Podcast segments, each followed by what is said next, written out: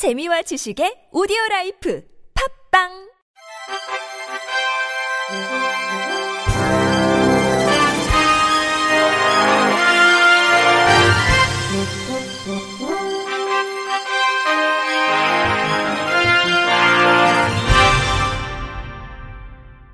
청취자 여러분 안녕하십니까?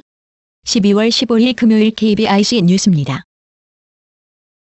지하철 역사 안에서 침묵 시위를 하던 전국장애인 차별철폐연대 활동가들이 사흘 연속 체포됐습니다. 서울 해화경찰서는 오늘 오전 8시 23분쯤 지하철 4호선 해화역 개찰구 박대합실에서 침묵 시위를 하던 비장애인 활동가 2명을 퇴거부릉 업무방해 철도안전법 위반 혐의로 현행범 체포해 연행했습니다. 지난 13일 이형숙 서울장애인 차별철폐연대 공동대표, 전날 이규식 서울장애인 차별철폐연대 공동대표가 체포된 데 이어 사흘 연속입니다. 지난달 20일부터 교통약자 특별교통수단 예산 271억 원 증액안 통과를 촉구하는 시위 중인 전 장년은 이달 13일부터 해화역 대합실에서 침묵 선전전을 이어가고 있습니다. 서울교통공사는 승강장 밖 침묵 시위 또한 불법 시위로 보고 전장연 시위에 강경 대응 기조를 유지하고 있습니다. 한국시각장애인연합회는 행정안전부 비영리 민간단체 공익활동 지원 사업을 통해 시각장애인의 버스 이용 접근성 및 안전성 향상 연구 보고서를 발간했다고 밝혔습니다. 연구 보고서에는 시각장애인이 버스에 탑승하기 위해 정류장 접근성에서부터 승하차에 이르는 과정 등 타 대중교통에 비해 안전과 편의성 측면에서 매우 취약한 점에 주목하며 국내외 노선 버스 및 정류장 현황 조사, 시각장애인을 대상으로 버스 이용 만족도와 요구사항 등을 심층 조사한 내용이 담겼습니다. 또 시각장애인의 버스 이용 접근성 및 안전성 향상을 위해 버스 이용 관련 법률과 제도적 보완, 신기술 개발과 상용화, 시각장애인의 버스 이용 관련 인식 개선 사업 추진 등 다양한 방안을 제시했습니다. 연구 보고서는 한국시각장애인연합회 시각장애인 편의시설 지원센터 홈페이지에서 확인 가능합니다. 서울시가 등촌동에 조성 중인 장애인 친화 복합시설 가칭 어울림 플라자의 명칭 공모를 실시하기로 했습니다. 서울시 장애인 복지정책관은 오늘부터 29일까지 어울림 플라자의 이름을 대체할 명칭을 공모한다고 밝혔습니다. 어울림 플라자는 지난해 8월 강서구 등촌 일동에 착공한 지하 4층 지상 5층 규모의 문화 복합시설로 비장애인과 장애인이 함께 이용할 수 있는 공간입니다. 시설 내에는 장애인 전용 치과와 연수시설 등이 들어설 예정이며 주민들이 이용하는 도서관과 수영장, 공연장, 다목적 홀 등도 개설될 전망입니다. 공모전은 지역과 연령 제한 없이 누구나 참여할 수 있고 외부 전문가 심사와 시민 선호도 조사를 거쳐 내년 1월 26일 최종 수상작이 발표될 예정입니다. 최우수 당선작에는 상금 200만 원이 지급되며 우수상 2건과 장려상 3건에는 각각 50만 원과 10만 원씩 지급됩니다. 고광현 서울시 장애인 복지정책 과장은 어울림 플라자의 공간 조성 목적과 운영 방향을 반영한 좋은 이름을 지어주시길 기대한다며 명칭 공모에 많은 참여를 부탁한다고 전했습니다.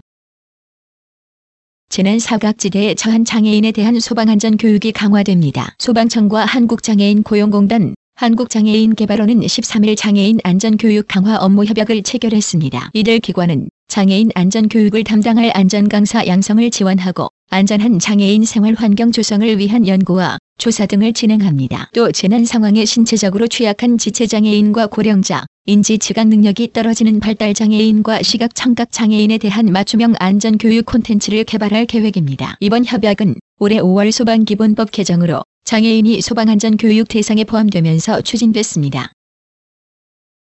가수 알리가 미랄복지재단 홍보대사로 위촉됐습니다. 어제 서울 강남구 미랄복지재단 본사에서 열린 위촉식에는 알리와 미랄복지재단 정형석 상임대표, 발달장애인 예술단 브릿지온 등이 참석했습니다. 알리는 2021년 코로나19로 고립된 위기장애인 지원을 위해 개최된 제18회 미랄 콘서트에 참여하며 미랄복지재단과 인연을 맺었으며 올해 4월에는 안산 미랄 콘서트 무대에 올라 평소 공연 관람이 어려운 장애인에게 대면 콘서트로 생동감 있는 문화체험의 기회를 제공하기도 했습니다. 알리는 앞으로 미랄복지재단 공식 홍보대사이자 발달장애인 예술단 브릿지온 전담 홍보대사로 활동합니다. 브릿지온은 미랄복지재단이 운영하는 발달장애인 예술단으로 음악과 미술을 통해 장애인 인식 개선 활동을 전개하고 있습니다. 위촉식에 앞서 알리는 4일 미랄복지재단 유튜브에서 공개된 I'm a Musician 캠페인을 통해 브릿지온 홍보에 본격적으로 나섰습니다. I'm a Musician 캠페인은 발달장애인 예술가들의 재능을 세상에 알리기 위한 프로젝트입니다. 미랄복지재단 정형석 상임대표는 공연과 캠페인으로 미랄복지재단과 함께 해주신 가수 알리님을 홍보대사로 위촉할 수 있게 돼 매우 감사하다며 앞으로도 장애인 권리 증진과 인식 개선을 위한 다양한 활동이 이어지길 기대한다고 밝혔습니다.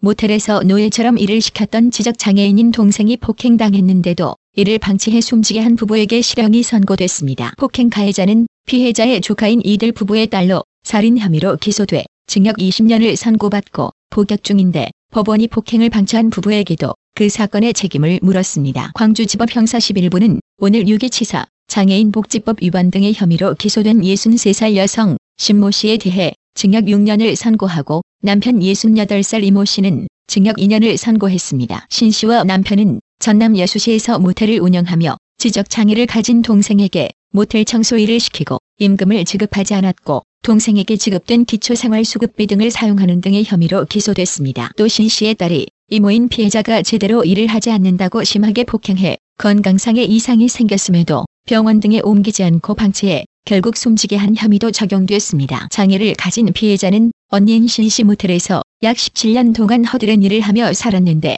신 씨가 입원하면서 모텔을 운영하게 된 딸이 이모를 폭행했습니다. 딸은 객실 청소를 지시했는데 제대로 하지 않았다고 이모를 무차별 폭행해 숨지게 했으며 살인 혐의 등으로 기소돼 항소심에서 징역 20년을 선고받고 현재 복역 중입니다. 신 씨는 이번 중에도 모텔을 자주 오가며 동생이 딸에게 폭행당해 누워있다는 사실을 알았으면서도 방치해 사망에 이르게 했습니다. 남편 이 씨도 사건 당시 섬 지역을 방문하고 돌아왔지만 피해자에게 이상이 있었음을 충분히 인지한 것으로 조사됐습니다. 재판부는 폭행당한 피해자의 몸 상태가 심각한 것을 알고도 적절한 치료 등 조치를 하지 않아 사망에 이르게 한 사실이 인정된다며 가장 큰 책임 있는 신 씨의 딸이 처벌받기는 했지만 부모인 피고인들의 책임도 매우 무겁고 비난 가능성도 크다고 밝혔습니다. 이상으로 12월 15일 금요일 KBIC 뉴스를 마칩니다. 지금까지 제작의 권순철, 진행의 유미였습니다. 고맙습니다. KBIC